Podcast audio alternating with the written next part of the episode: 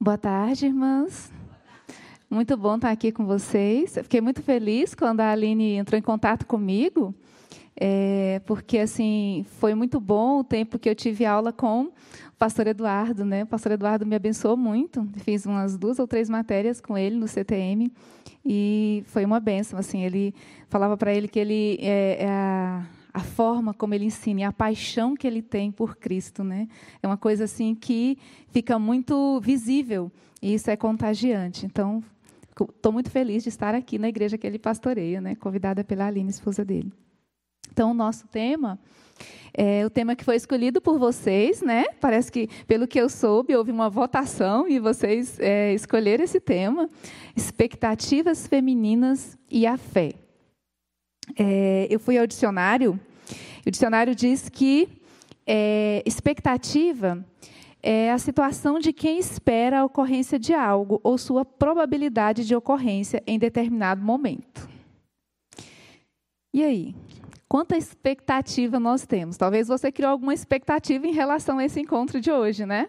Mas ao longo da nossa vida, nós vamos é, também criando expectativas, coisas que nós esperamos que venham a acontecer, coisa que nós, coisas que nós desejamos, almejamos que aconteçam.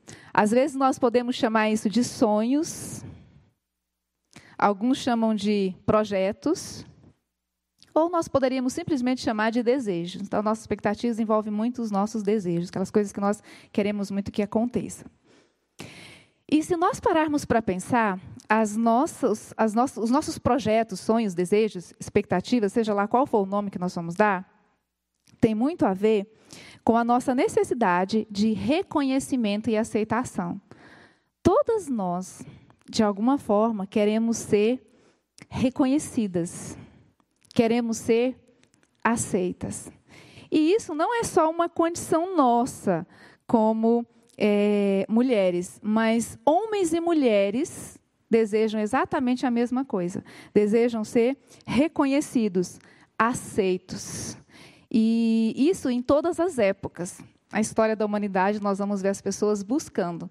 De maneiras diferentes, porque em cada cultura pode-se criar determinados estereótipos do que, é, de como deveria ser um homem ou uma mulher para ser bem aceito na sociedade. Então, alguns valores podem estar associados, né? Alguns padrões. Então, você vai ter períodos da história, por exemplo, em que a maternidade era uma coisa fundamental para a mulher. Para a mulher ser aceita, ela precisava ser mãe.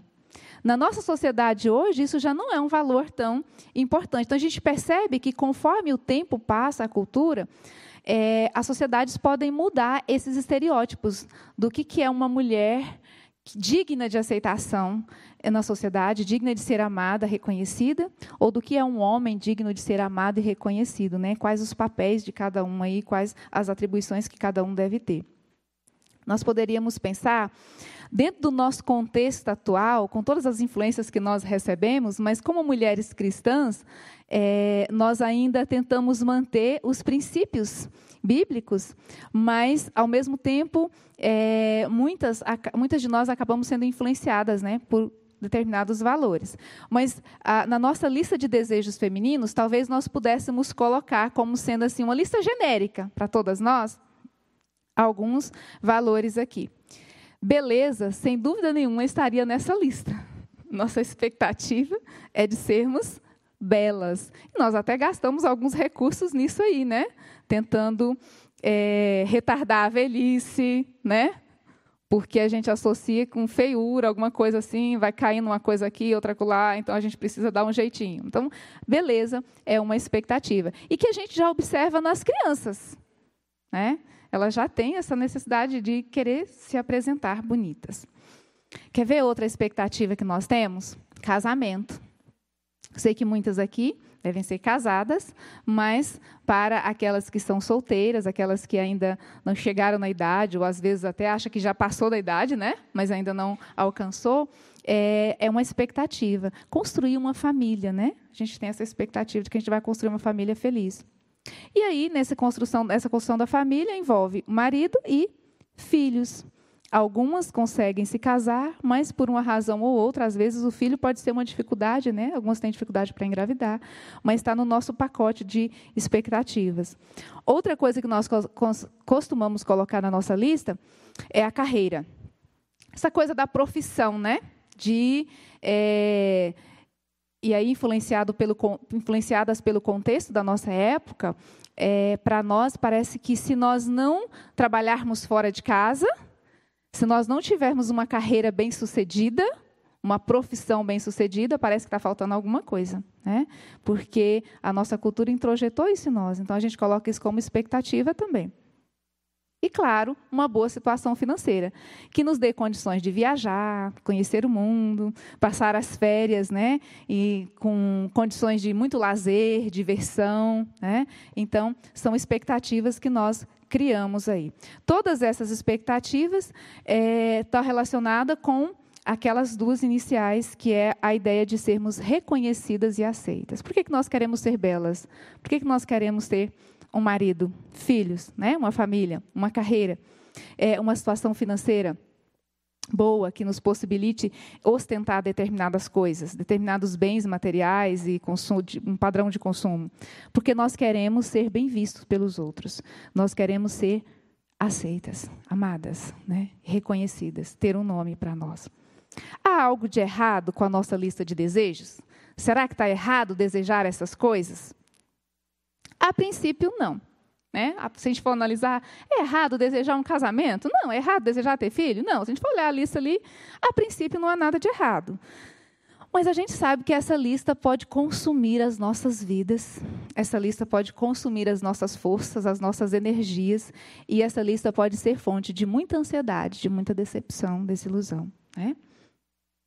A questão é: até que ponto nossas expectativas estão alicerçadas na nossa fé, que é bíblica, o que deve ser bíblica, né? Será que nós estamos construindo expectativas tendo como fundamento a visão bíblica? E por falar em fé, o que é fé, né? Há quem pense que fé é uma espécie de pensamento positivo. Que se você acreditar com muita força, vai acontecer.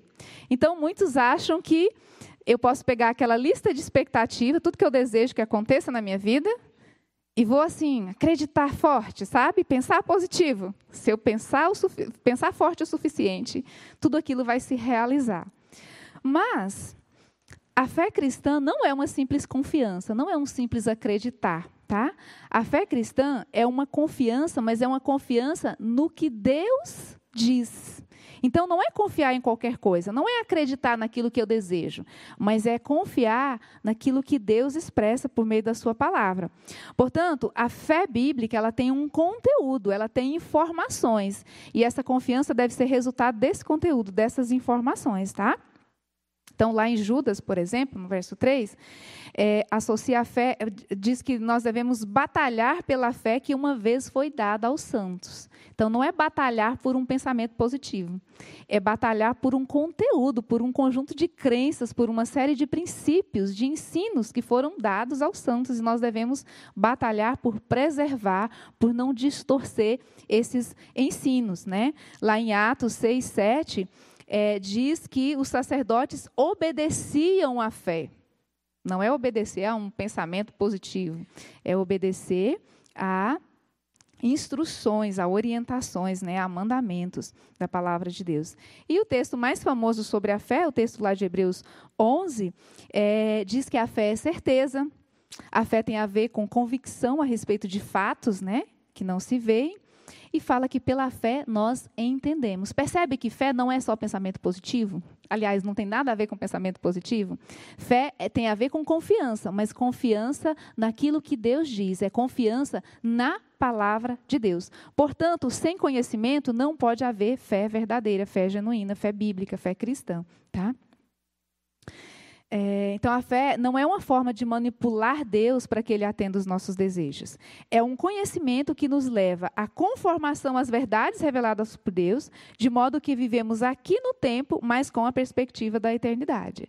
Então, a fé bíblica nos dá essa perspectiva da eternidade, de olhar para essa vida, mas não como se essa vida fosse um fim em si mesmo. As nossas fichas não estão todas lançadas nessa vida. Né? Nós olhamos a partir da perspectiva perspectiva da eternidade. Da perspectiva da eternidade, essa vida é só um pedacinho assim. Só uma areinha assim, um pontinho, né? Num universo bem amplo. Então nós precisamos ter isso como ponto de partida. O nosso coração deve estar enraizado, deve estar firmado nessa perspectiva da eternidade. Jesus, lá em Mateus, 19, Mateus 6, 19 a 21, ele diz: Não acumuleis para vós outros tesouros sobre a terra, onde a traça e a ferrugem corroem e onde ladrões escavam e roubam.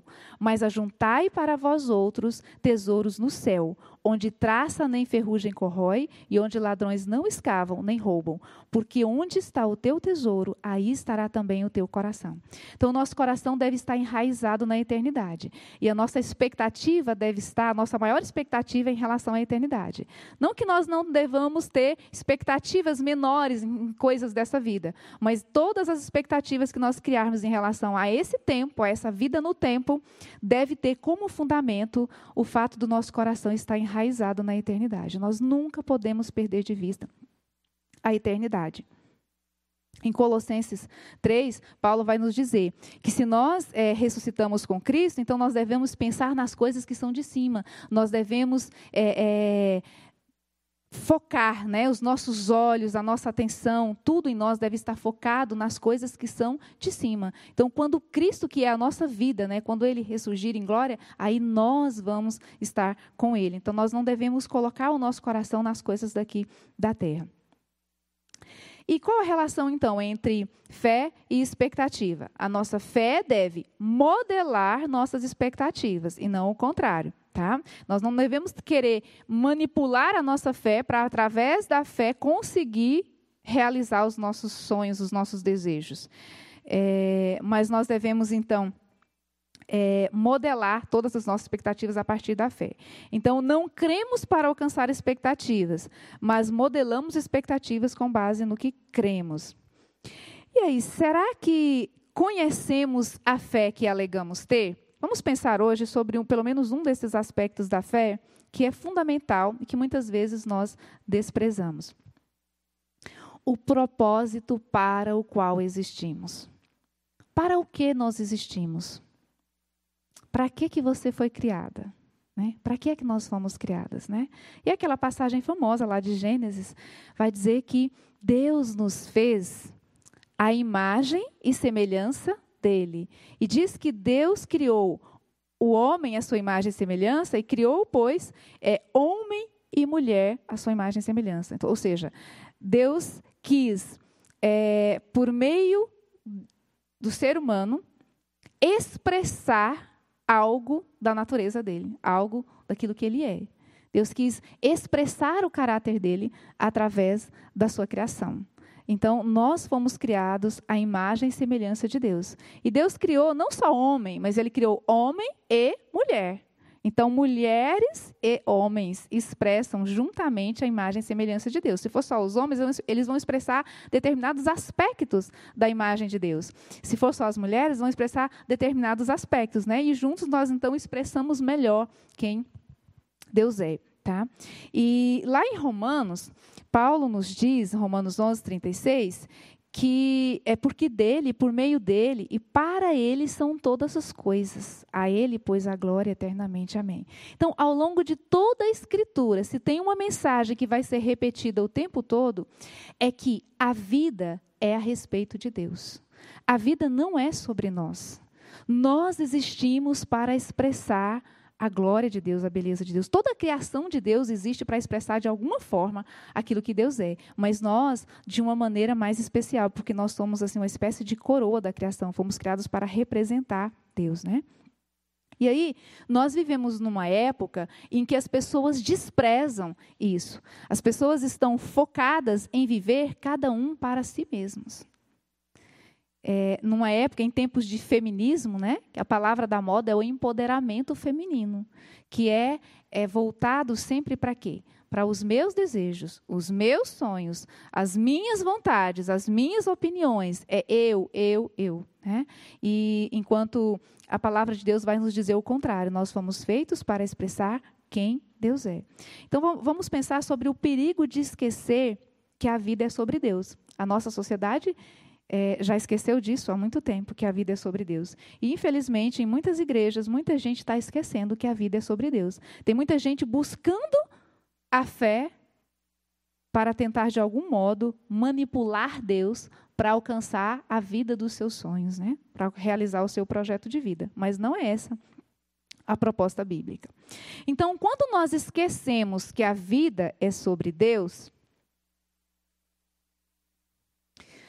uma, uma das coisas que vai acontecer é que nós tentamos construir um nome para nós. E aí nós podemos lembrar, lá de Gênesis 11, é, o que a humanidade começou a fazer ali.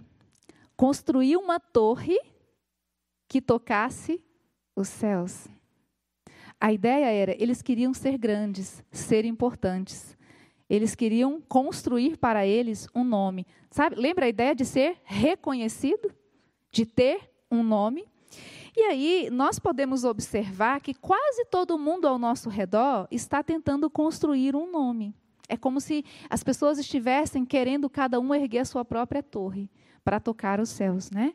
Vender uma imagem, ser importante. E as pessoas fazem isso o tempo todo ao nosso redor, das mais diversas maneiras. Você pode observar isso nas redes sociais. Tem algumas fotos que as pessoas postam, fazendo caras e bocas, né? Que a impressão que você tem é que aquela pessoa está se oferecendo. Olhe para mim, me veja. As pessoas estão desesperadas é, por curtidas, por aceitação, por aprovação. Né? Elas querem se mostrar, se apresentar como mercadoria, vender uma imagem. É a forma que elas encontram ali de tentar construir um nome. No mundo empresarial, você vai encontrar pessoas competindo entre si para ver quem consegue se sobressair melhor, ter mais sucesso. Né? Então, a, no mundo acadêmico, as pessoas estão também competindo quem tem o título melhor, quem é o, o doutor, o PhD. Né? As pessoas estão o tempo todo nessa busca por ter um nome, por, se, por fazer-se importante, ter títulos. Ou, às vezes, na aparência, nas academias, né?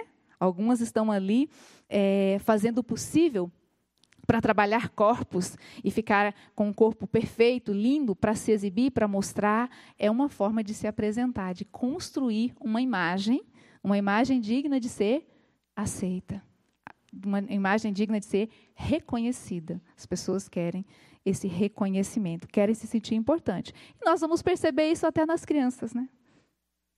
Criança lá no maternal, ela já quer ser o centro das atenções. é, da, na sala, ela não quer ser assim a esquecida, ela quer ser mais queridinha do professor. As pessoas estão, estão querendo chamar a atenção de alguma forma. E nós, será que nós estamos tentando construir um nome? Até que ponto aquelas nossas expectativas lá, né? É só resultado do nosso desejo de construir um nome para nós, mas desprovido daquela ideia de que nós existimos para Deus. O resultado é confusão. Lembra do que acontece lá em Babel? Deus vai confundir as línguas. É confusão e frustração. Nós nunca vamos conseguir a aceitação que nós queremos, o reconhecimento que nós queremos, é, simplesmente se nós voltarmos para nós mesmos. Nunca vai, nunca vai ser suficiente. Por mais que você busque a sua aceitação na beleza, você nunca vai ser bonita o suficiente. Se você buscar no dinheiro, você nunca vai ter dinheiro suficiente. Se você buscar nos títulos, né, sei lá, no, no, na formação, na carreira, você nunca vai chegar num ponto para dizer assim, é suficiente. Porque para o ser humano sempre precisa de um, um pouco mais. Então, quando nós estamos em busca é, de um nome para nós, nós não aceitamos deixar que as cortinas se fechem sem que haja aplausos. Então, tudo que nós vamos fazer, o que, que nós queremos? Reconhecimento. Seja fazer a comida em casa, se ninguém elogiou, não tá bom, a gente quer aplauso. né? Mas ninguém reconhece o meu trabalho nessa casa, né? Seja na igreja, fazer alguma atividade, se as pessoas não vierem elogiar e dizer que está bom, se não houver aplauso, para a gente não está bom, porque a gente quer aplauso. Porque nós queremos um nome, nós queremos ser aceitos. Nós não estamos fazendo para a glória de Deus, estamos fazendo para a nossa própria glória. Quando nós fazemos para a glória de Deus, as cortinas podem se fechar sem que haja aplauso, porque não era para nós, era para Deus. Né? É, mas é, nós vamos ficar extremamente frustradas quando não há reconhecimento, porque nós não conseguimos aquele alvo, que era ter um nome. Em segundo lugar, quando nós esquecemos que a vida é sobre Deus, nós perdemos de vista a grande história de Deus. A grande história de Deus, ela pode ser contada resumidamente em três atos: criação, Deus criou todas as coisas. Queda, que é quando o pecado entra no mundo, né? Por meio de Adão e Eva. E é, isso significa que o mundo foi corrompido, estragado. Aquilo que era perfeito é, se perdeu. A morte entrou no mundo, né? Tem alguma coisa que não está certa. E redenção, que é a forma como Deus providencia o meio para consertar aquilo que foi estragado, para resolver o problema do pecado, para resolver o problema da queda, que é Cristo, a morte de Cristo, para nos reconciliar com Deus e recriar em nós a imagem de Deus que foi deformada, deturpada ali na queda. Então, é, a grande história de Deus né, pode ser contada nesses três atos: criação, queda e redenção. Então, uma das coisas que acontece quando nós esquecemos é, que a vida é sobre Deus é que nós perdemos de vista essa grande história. E ao perder de vista essa grande história, nós somos tomadas pelo medo, pela ansiedade diante dos acontecimentos. Por quê? Se nós soubéssemos que Deus criou o mundo, que o pecado entrou no mundo, que por causa do pecado há morte, dor, sofrimento, mas que Deus providenciou a forma de consertar, né? de nos reconciliar com Deus e nos trouxe esperança para uma vida eterna, se nós nos lembrássemos dessa história o tempo todo, não haveria por que a gente ficar desesperado quando acontecem catástrofes. Quando aparece a notícia do coronavírus que está se espalhando, não precisaria a gente entrar em pânico. Por quê? Porque a gente sabe o final da história. A gente sabe que a gente vive num mundo caído, a gente sabe que a morte, que a dor, que o sofrimento vai nos tocar, mas que eles não vão nos derrotar, não vão nos vencer, né? Que Cristo venceu por nós. Existe uma esperança. Então, é, nós somos tomadas pelo medo, pela ansiedade diante da, da, dos acontecimentos, das perdas, das dores desse mundo, porque nós esquecemos da grande história de Deus. E os nossos corações, eles acabam ficando sobrecarregados com os cuidados dessa vida, como Jesus disse lá em Lucas 21, 30. Ele fala: Não suceda que o vosso coração fique sobrecarregado com as coisas desse mundo. Né? E muitas vezes nós deixamos que o nosso coração fique sobrecarregado e a gente fica ansiosa com essas coisas. Então, conhecer o final da história deveria bastar para colocar o nosso coração na eternidade. Para que a gente não entre em desespero quando as coisas não saem do jeito como nós imaginamos que elas deveriam sair. Porque a gente sabe que a gente vive num mundo caído, afetado pelo pecado, que a dor, que o sofrimento, que a morte é, reina nesse mundo, mas que alguém venceu a morte. Então, o nosso coração não está nesse mundo, o nosso coração está na eternidade, num lugar onde é, ninguém pode roubar, né? A traça não pode comer, né? a ferrugem não pode corroer, nosso coração, nosso tesouro está bem guardado. É, em terceiro lugar, quando nós esquecemos que a vida é sobre Deus, nós somos tentadas né, a querer viver com base na nossa própria força, na nossa própria capacidade. Nós começamos a fazer os planos daquilo que nós podemos fazer e começamos então a querer ter o controle das coisas. E, e aí está o problema, porque nós somos fracas diante da vida, diante das circunstâncias. Nós nunca vamos ter o controle sobre as coisas. Já viu aquela pessoa que fala assim: ai, mas eu estou ansiosa, mas eu estou ansiosa porque não há nada que eu possa fazer, eu não tenho controle, eu perdi, eu sinto que eu perdi o controle da minha vida. E quando é que você teve o controle? Né? Quando é que você esteve na ilusão de que tinha o controle? Então, nós nunca temos o controle sobre as nossas vidas, porque quem tem o controle das coisas é Deus. Querer ter o controle sobre as coisas, saber o que vai acontecer amanhã, o que vai acontecer daqui um mês, um ano, querer controlar a vida dos nossos filhos, querer controlar tudo, né? é, isso é querer ocupar o lugar de Deus é muita pretensão. Então, nós não temos o controle nós não podemos ficar nessa expectativa de que a gente vai ter, porque a gente não vai ter. É pecado a gente querer ocupar o lugar de Deus, querer ter o controle sobre as coisas. Eu não sei o que vai acontecer daqui uma semana, não sei o que vai acontecer daqui a cinco minutos. Né? Isso está nas mãos de Deus. Eu não vou gastar o meu tempo pensando nas possibilidades do que pode acontecer e sofrer com isso porque é, o resultado vai ser ansiedade, né? E obviamente que eu vou fracassar. Então nós devemos lembrar o seguinte: que a nossa força vem de Deus. E nós devemos é, nos colocar inteiramente na presença de Deus, confiando que aquilo que nós não temos é porque nós não precisamos.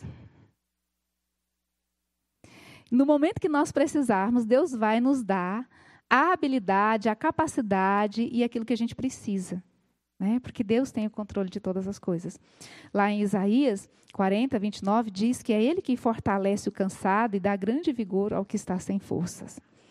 E aí nós devemos nos lembrar de Paulo, quando ele diz que é, ele levou uma necessidade diante de Deus, que ele achava que era uma necessidade, Deus não atendeu conforme ele esperava, e a resposta de Deus para ele foi: é o meu poder se aperfeiçoa na fraqueza. Então Paulo fala, então vou me conformar com a minha fraqueza porque para que o poder de Deus se aperfeiçoe, né? Então nós devemos aceitar isso e entender que Deus é aquele que nos fortalece.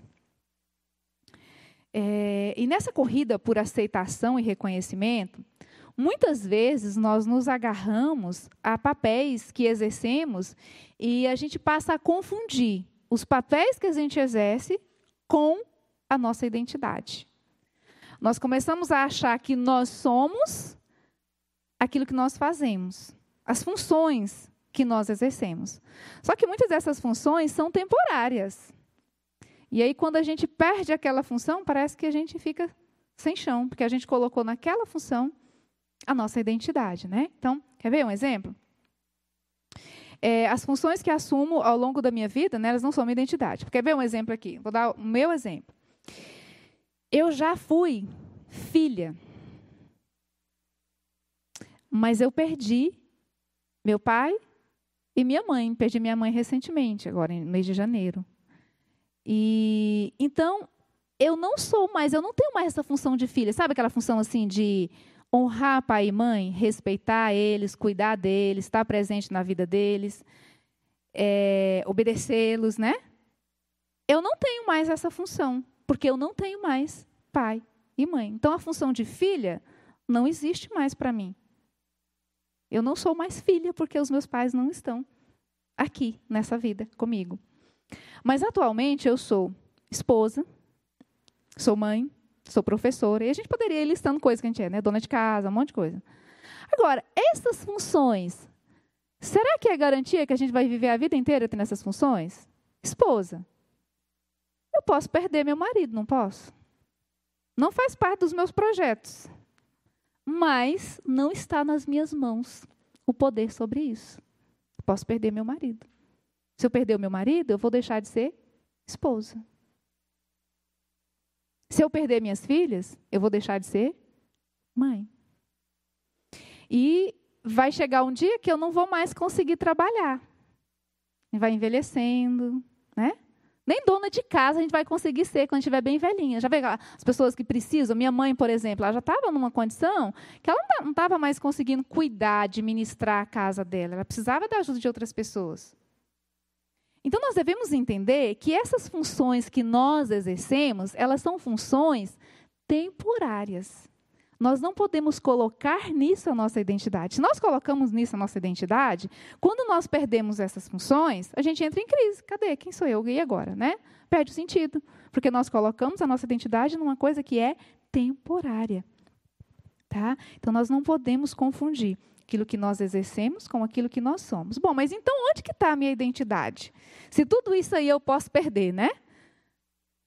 Onde é que está a minha identidade? Onde que está a rocha em que eu vou me firmar os meus pés, né? Que vai dizer quem eu sou. A, a minha identidade deve estar em Cristo. É, em Cristo eu sou nova criatura, lembra?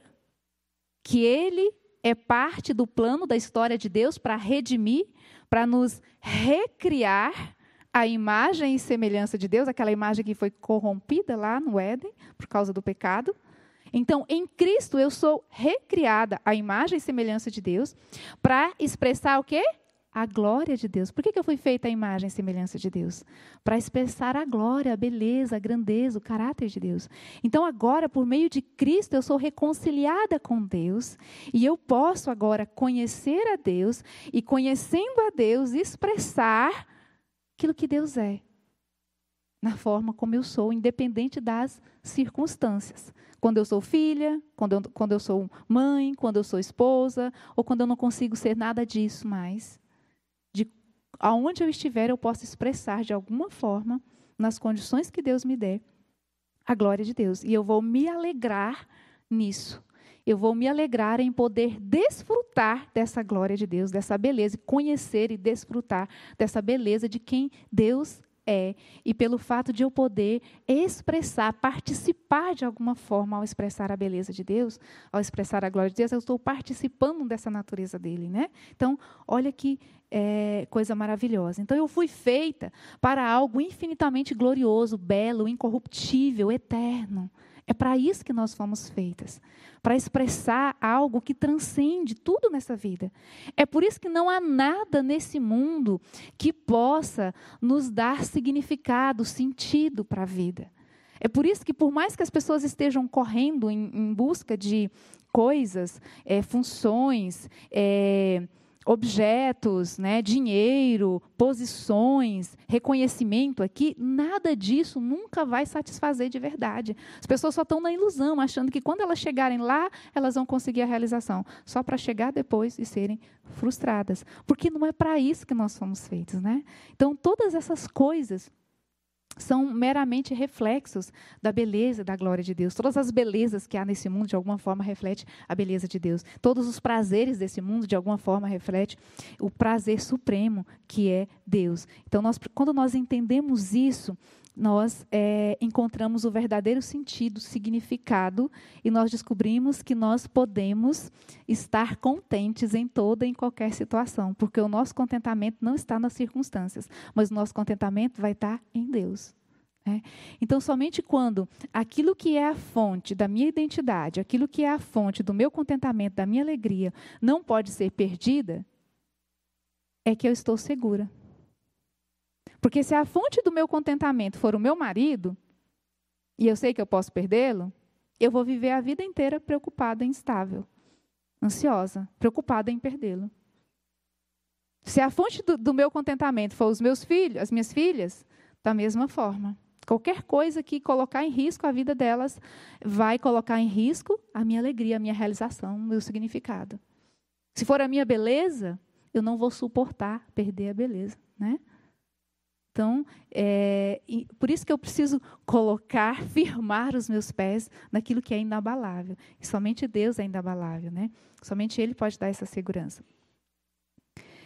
É, quando a, qualquer função então temporária que eu venha exercer nesse mundo não é para dar sentido à minha vida, é, não é para me dar um nome ou uma identidade, é simplesmente uma forma temporária de expressar a glória de Deus, pois eu entendo que é tudo sobre Ele e a minha alegria também é Ele. E a minha necessidade de aceitação e reconhecimento, como é que eu resolvo isso, né? Quer dizer, como é que Deus resolve isso para mim? Então eu sou aceita diante de Deus.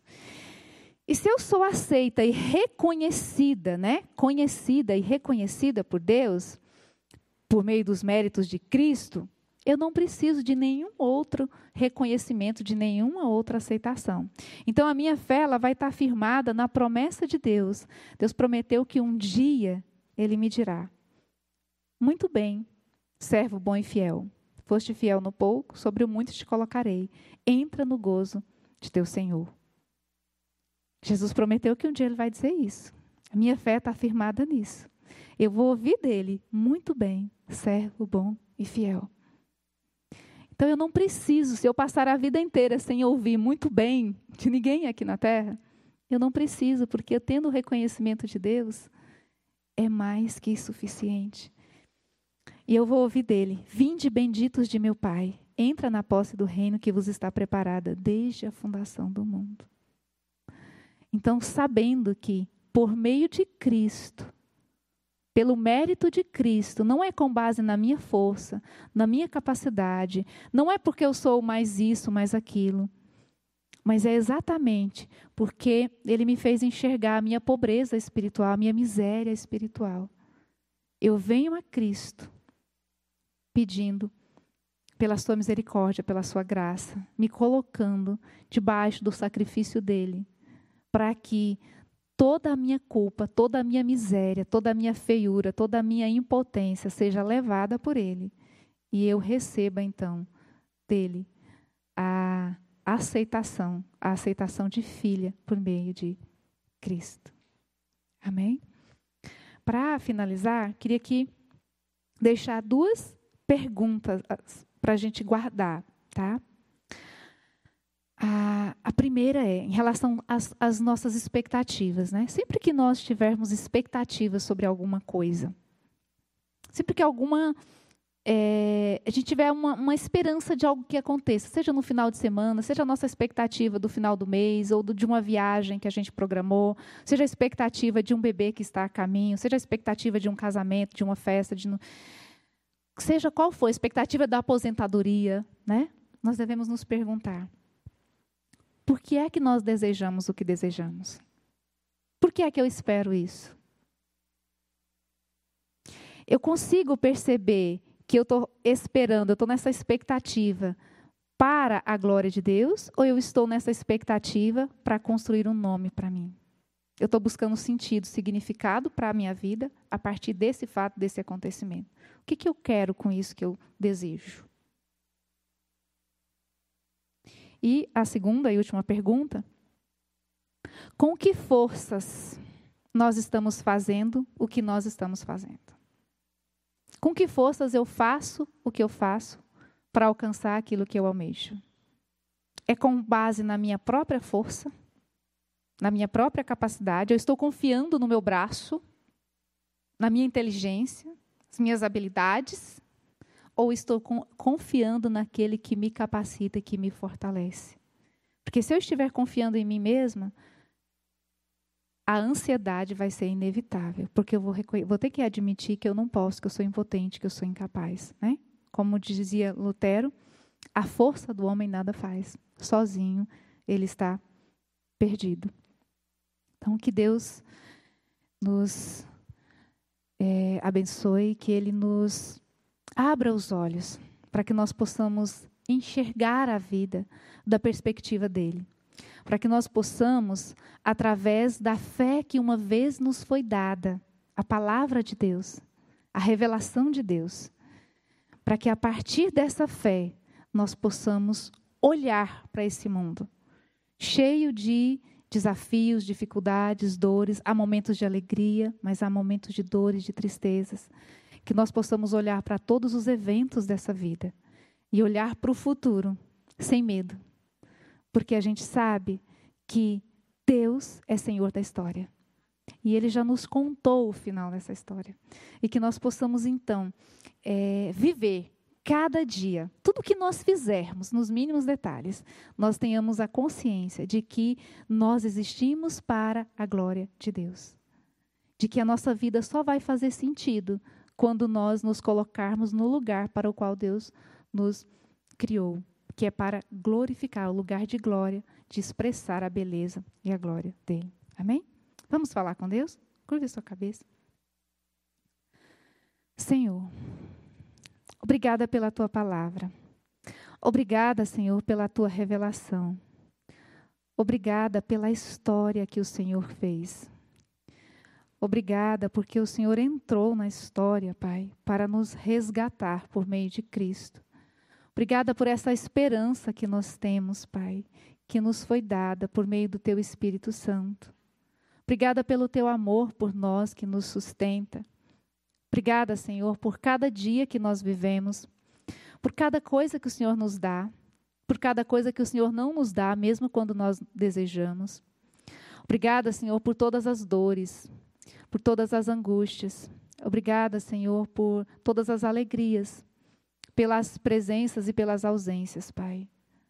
Obrigada porque o Senhor está trabalhando em nós. Obrigada porque cada uma das coisas o Senhor usa, cada uma das circunstâncias, cada uma das situações, o Senhor usa para nos modelar, modelar em nós a imagem de Cristo, para que nós sejamos perfeitos, para que nós possamos expressar, espelhar a glória do Senhor. Obrigada porque todas as coisas cooperam para o bem daqueles que amam o Senhor. Ah, Senhor, nos ensina a te amar, Pai. Abre os nossos olhos para que nós possamos contemplar a beleza do Senhor, Pai. Para que o nosso coração seja saciado em Ti. Para que a nossa alegria esteja em Ti. Para que o Senhor seja a fonte do nosso prazer, da nossa alegria, da nossa esperança, Pai. Que tudo que nós fizermos nesse mundo seja tendo como ponto de partida a eternidade. Que em nenhum momento nós nos esqueçamos que nós não somos desse mundo. De que nós estamos aqui, mas isso é temporário, Pai. E que, portanto, as dores temporárias não podem roubar a nossa alegria, que é eterna, Pai. Abençoe as minhas irmãs, Pai. Abençoe cada uma aqui. O Senhor conhece a necessidade de cada uma. O Senhor conhece os desafios de cada uma no lar, na família, no trabalho seja onde for. O Senhor conhece as dificuldades, os medos. Senhor, que o teu Espírito Santo esteja consolando, que o teu Espírito Santo esteja fortalecendo, Pai, esteja confortando e é, dando esperança, fazendo renascer a esperança, Pai, a esperança da salvação, a esperança que está em Cristo, Pai, a esperança do Evangelho, Senhor que a tua palavra seja luz para o nosso caminho, que cada dia mais nós possamos enxergar com clareza a partir dessa luz. No nome de Jesus é que nós oramos. Amém, Senhor.